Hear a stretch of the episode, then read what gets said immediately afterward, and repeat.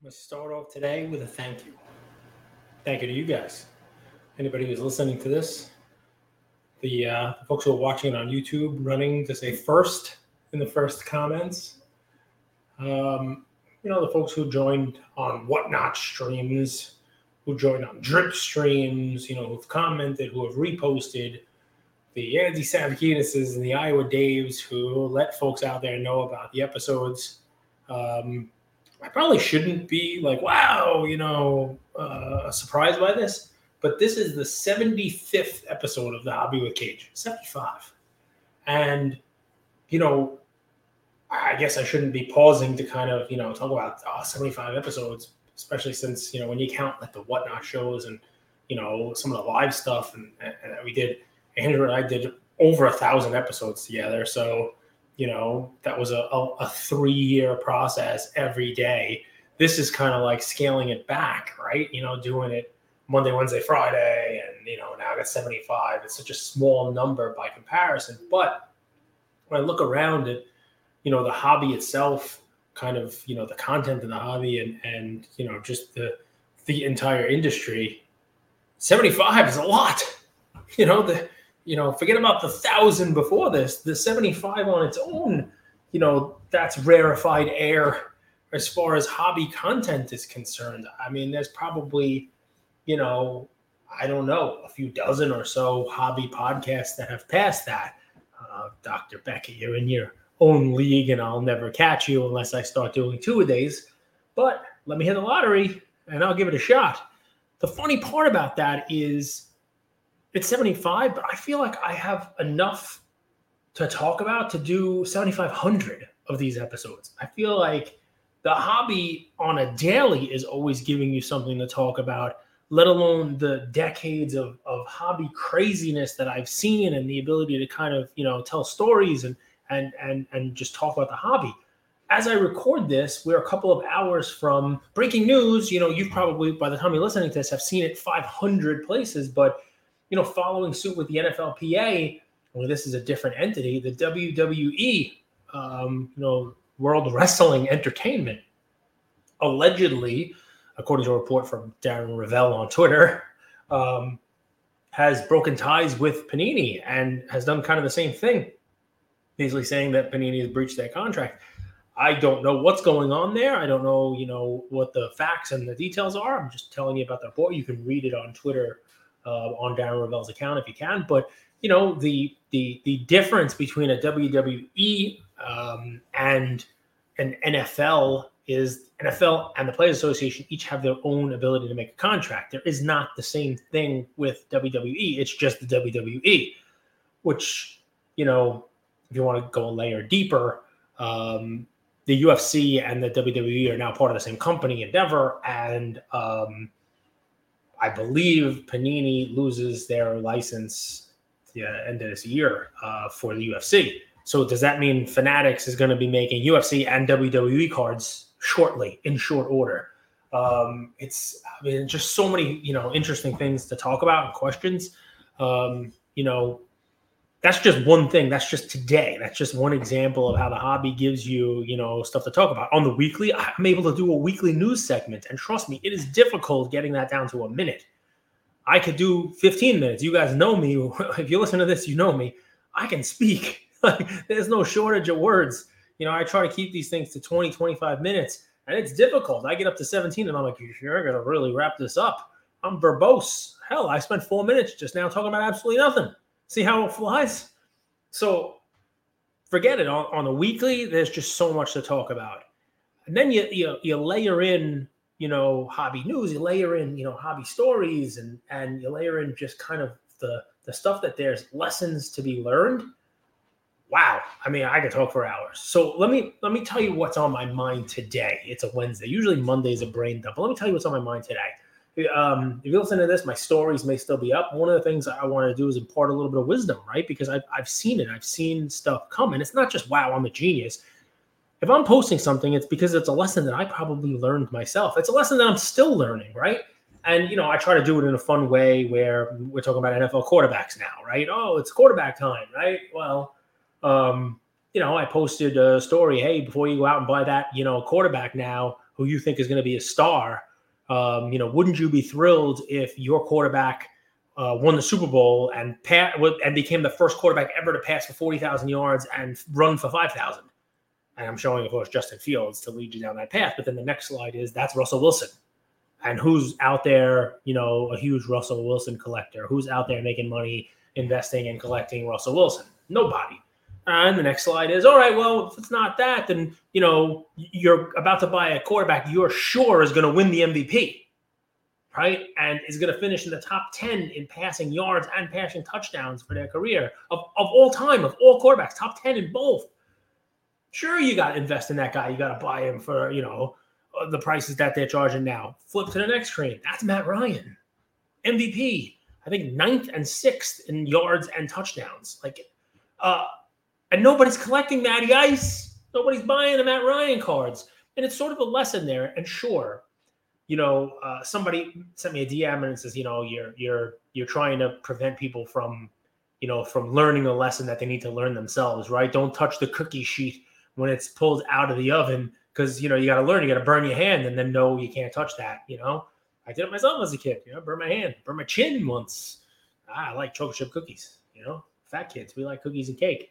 So, but still, I, I'm not going to stop. I try to, you know, I try to put that out there. Use the little charts, use the card ladder charts, use the, you know, the fun stuff that's there. That way, you know, if, you're contemplating, you know, buying a Fields card or a Sam Howell card or a, um, you know, uh, uh, Kenny Pickett, anyone. I mean, you name it, Desmond Ridder, um, whoever it may be. You're doing it with your eyes open.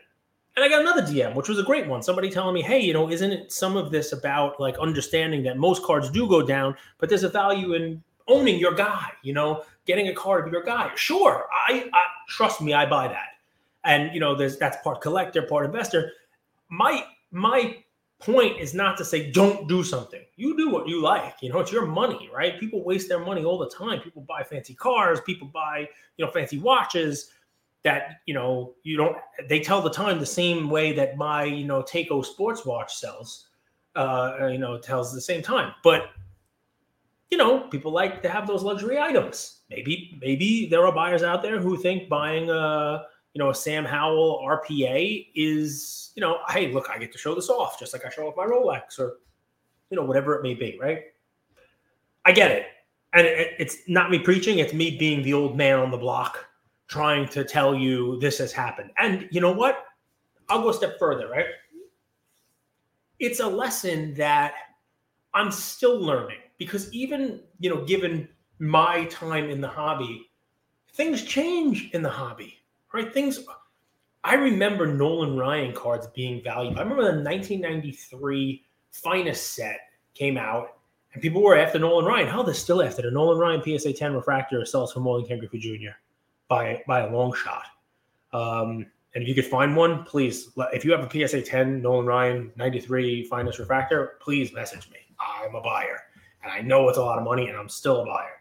Um, but pitchers, right? Pitchers don't. People don't care about pitchers. People don't care about closers. You know, I went through like, oh, Mariano Rivera. You know, the card's too cheap, and he's a first ballot. You know, unanimous Hall of Fame. Blah blah blah. Whole deal. If if Andrew was here, second mention in an episode, I guess I'm missing the guy he was here, he would tell you this is 100% true. I'm not going back and finding the episode. Hell, there's too many to go through. I, I mean, I'll have to use like Chat GPT or some AI to go through it. But I remember watching a Yankee game, man, two years ago, maybe maybe longer than that, maybe 2020. Um, and the Cleveland Indians brought a reliever in, and he wasn't the closer yet. And I wish I, I should just go grab all right? He wasn't a closer yet, but he was throwing gas, right? And he came in and he had an inning where I'm pretty sure the the, the order was like at the time DJ LeMahieu was two, and he was about like 350 this year, or you know, it was Judge and Stanton and somebody else, right? Judge Stanton, Donaldson, or LeMahieu, Judge Stanton. I don't remember exactly, but it was definitely Judge Stanton. And anyway, this guy, it took him like 12 pitches. He struck all three of them out and it was gas and it was gas that was moving it wasn't 100 miles an hour straight it was like 102 and weaving and i'm like holy cow when this guy's cards come out, I gotta stock up on him, and I did.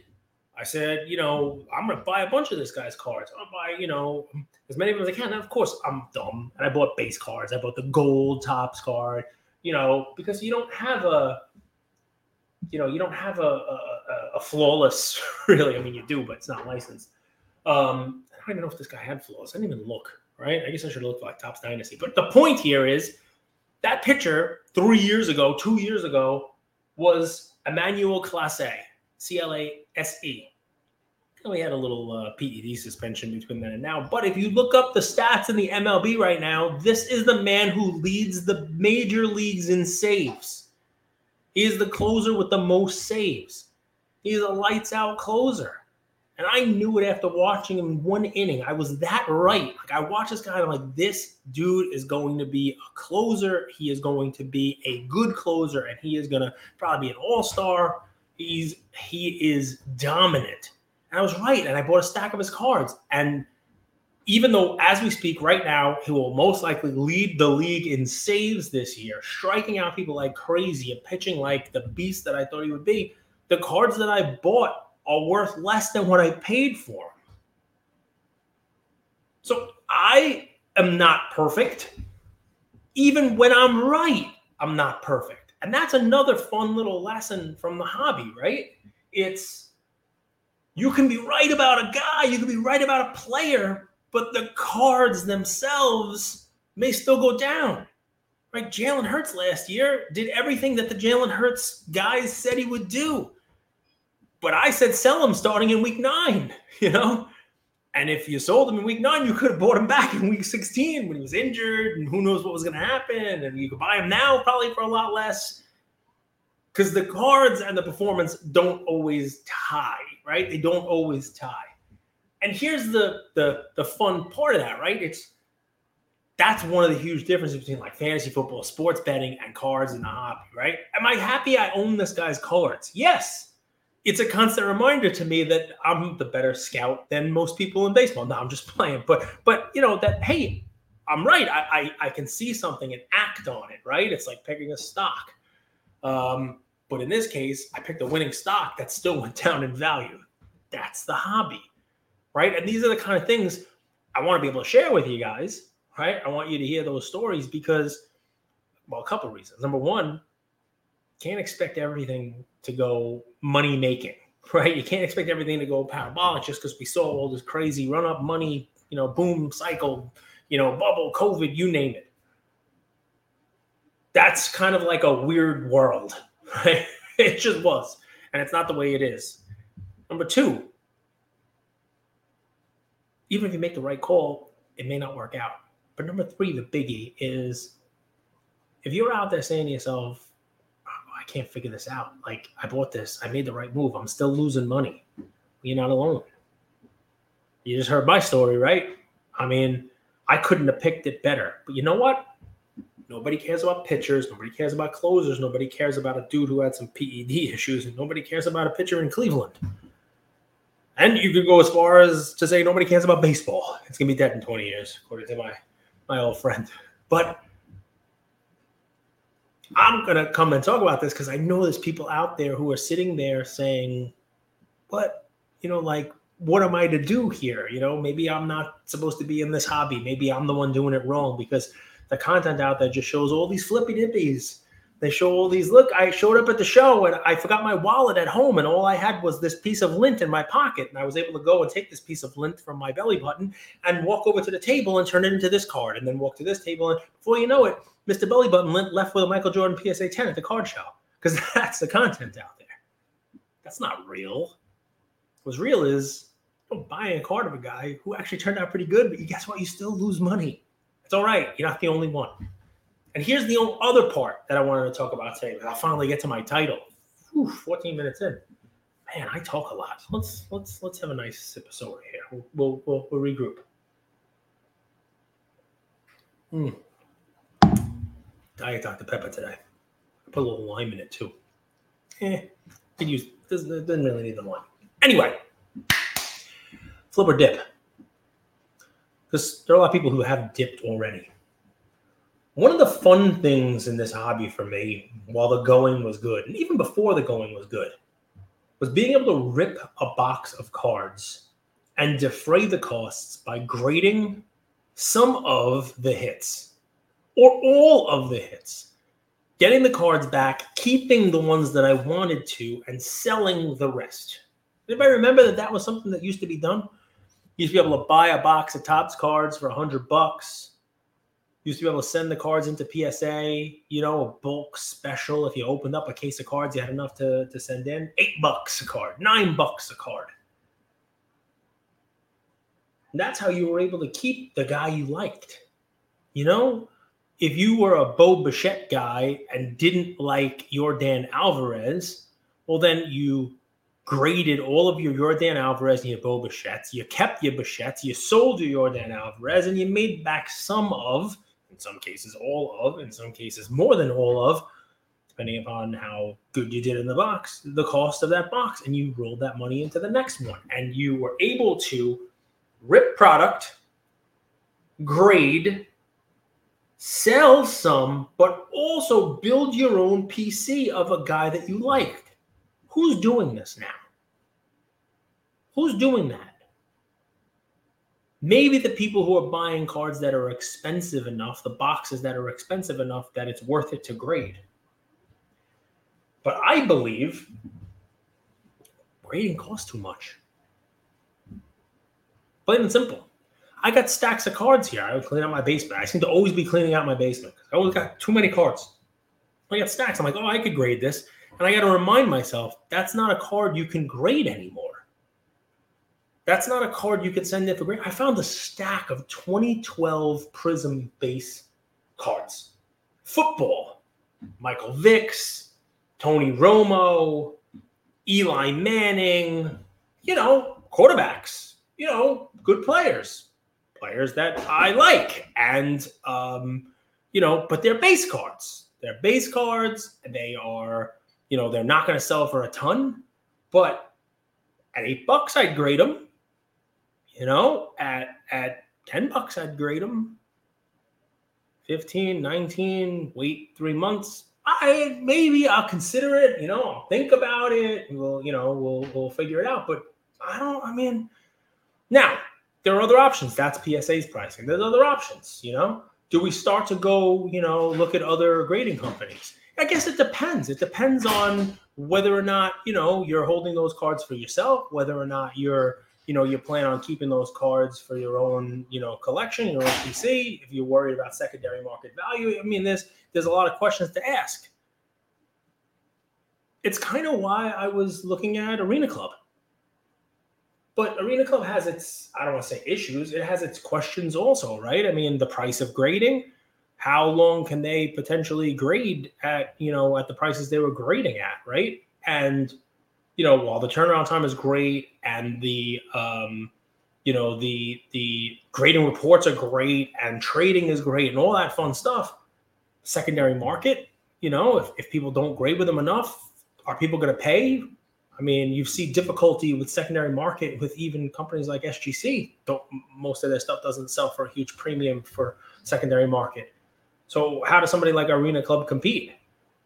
it's a difficult kind of question, right? It, it really is. And, you know, I would love to have the ability to get back to where I mean, you want to call it flipping, right? You want to call it flipping those cards, recouping. I mean, I titled this flip or dip because I, I can tell you back in 2018, 2019, the majority of people that I met in the hobby this is what they were doing. This was their come up. This was what they found fun, right? It wasn't going and breaking a flawless thing and getting a piece and a lottery ticket. It was okay. I'm going to go to my store, or I'm going to go online, or I'm going to I'm to I'm to buy a box. I'm going to buy a bunch of boxes. I'm going to open it, whether it's Topps flagship, update, Chrome, you know, baseball, football, Prism. I mean, Prism wasn't the killer price. You know, people people did it eventually with Mosaic, and we'll know, get to that but people were opening boxes and with those boxes you knew 100 bucks 150 bucks all right I'm going to also budget in another 100 bucks, 150 bucks to grade cards. And 150 bucks will go a long way, even with shipping. You could grade a bunch of cards with that. You know, you could grade 15 cards all in, right? So you open up a bunch of boxes, you grade those cards. Maybe of that 15, you keep seven, you keep eight, and you sell the rest of them. And you're now building up that bankroll again to go and roll into the next thing. Call it flipping? Sure. You want to call it, like I said, recouping your money? Sure. I get it because that's kind of what breaking is now. But breaking has become, you're distant from the collection, right? I mean, I guess player breaks, you know, there's a way to do it, right? You don't have to buy the whole box and you just, you know, it's sort of getting you to the same end.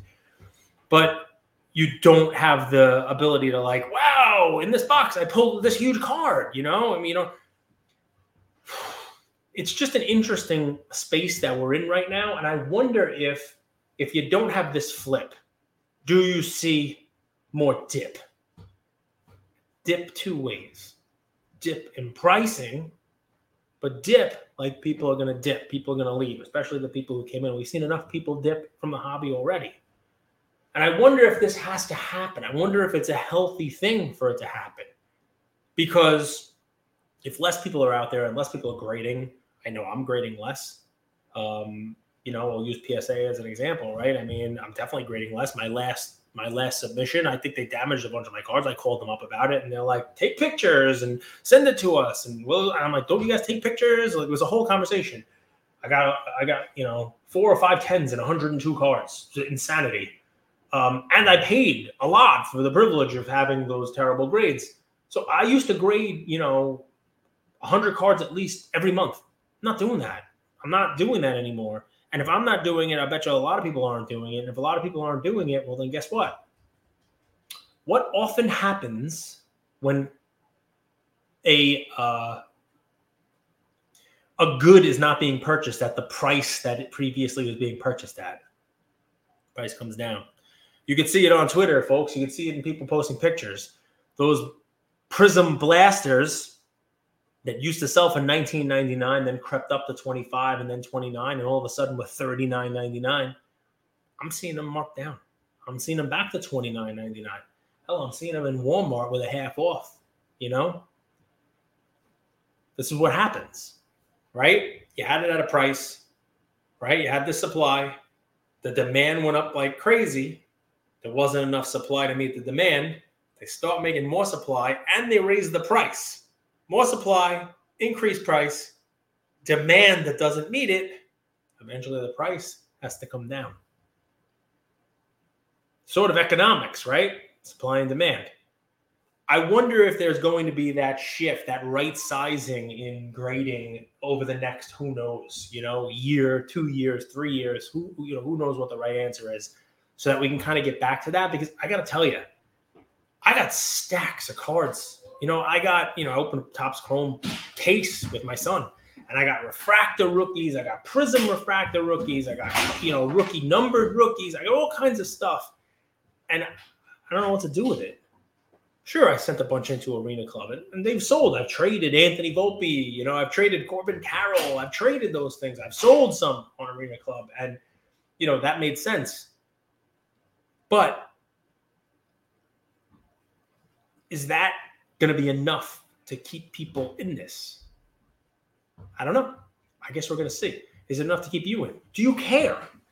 You know, you may be listening to this saying, I don't care about grading at all. I don't want to grade cards. And maybe this is just a segment, uh, you know, of the hobby that was fun for me, right? This was a, a fun part for me, you know, opening with my son, opening myself. I used to open like crazy.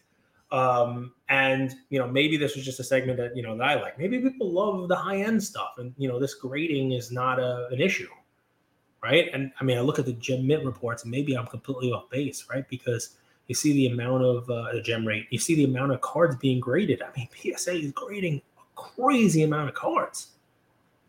So maybe I'm wrong. Maybe they don't have to drop the price. Maybe they'll raise the price because there's so much demand still. I don't know. But the problem with that, I think, is a lot of the product being made, it just doesn't justify grading. And then doesn't it all just become junk? maybe we're already there. I don't know, guys. There's my flip or dip. There's my stories. There's my hey, don't take my my you know my story post about your QBs too seriously. It is really just a you know I've been here, I've been around the block a few times, and I can tell some stories, my own successes, my own failures, um, and that's kind of where it comes from. Um, take a look at some charts. You know, you can go on take a look the indexes on card ladder. Take a look at you know any quarterback that you think is a good comp to the person you're buying. It, it's it's fun to do it right? Now don't get me wrong. If your game is a couple month gamble and flip i'm sure there's money to be made there. I'm sure there are people listening to this right now who bought tua in the last six months who are able to sell tua now for significantly more than what they paid and they're laughing at me saying, you know, what are you talking about? There's money to be made prospecting in quarterbacks. Look what I did. Mm, I hope you held them until now. Because if you go back a year and a few months back to the preseason of last year, I was buying Jordan Love hand over fist. That was the time to buy Jordan Love. Problem is, I watched him in preseason, and man, he didn't look good. And I was hoping that they would trade him, and they didn't. And he went into the year as a backup again and his cards went, you know, like this. And I just, I said, you know what, money's better spent somewhere else, and sold him. Had I held on to him, I'd be in a good spot right now, I think, to dump him on you guys. Um, so it, it's an interesting thing. Another right call, not patient enough to hold until the right time. So you could be right. You could be buying at the right time. You buy the right guy at the right time, but you know, you don't have the patience to hold them. There's a lot that goes into this stuff, guys. There really is. Um, and I'll tell you about all my stories. That way you don't feel alone. Um, and I don't know how I'd feel about selling those Jordan Loves now. I better find some Green Bay fan who wants to hold them forever because that game of hot potato. I don't know how long the hobby can uh, can last if that's really what it's being built on. And there is my 25, 27 minutes for the day. I hope you enjoyed this. Let's see those comments. Tell me I'm wrong. Tell me I'm an idiot call me names because that's what I get in my DMs these days. Woo!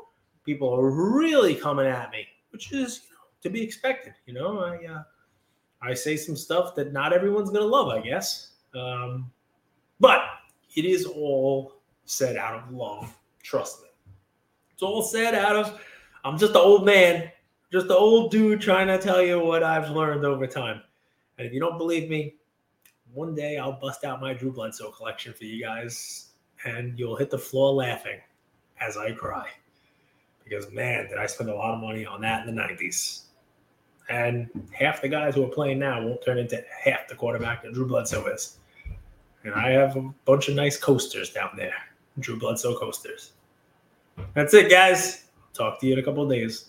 Take care.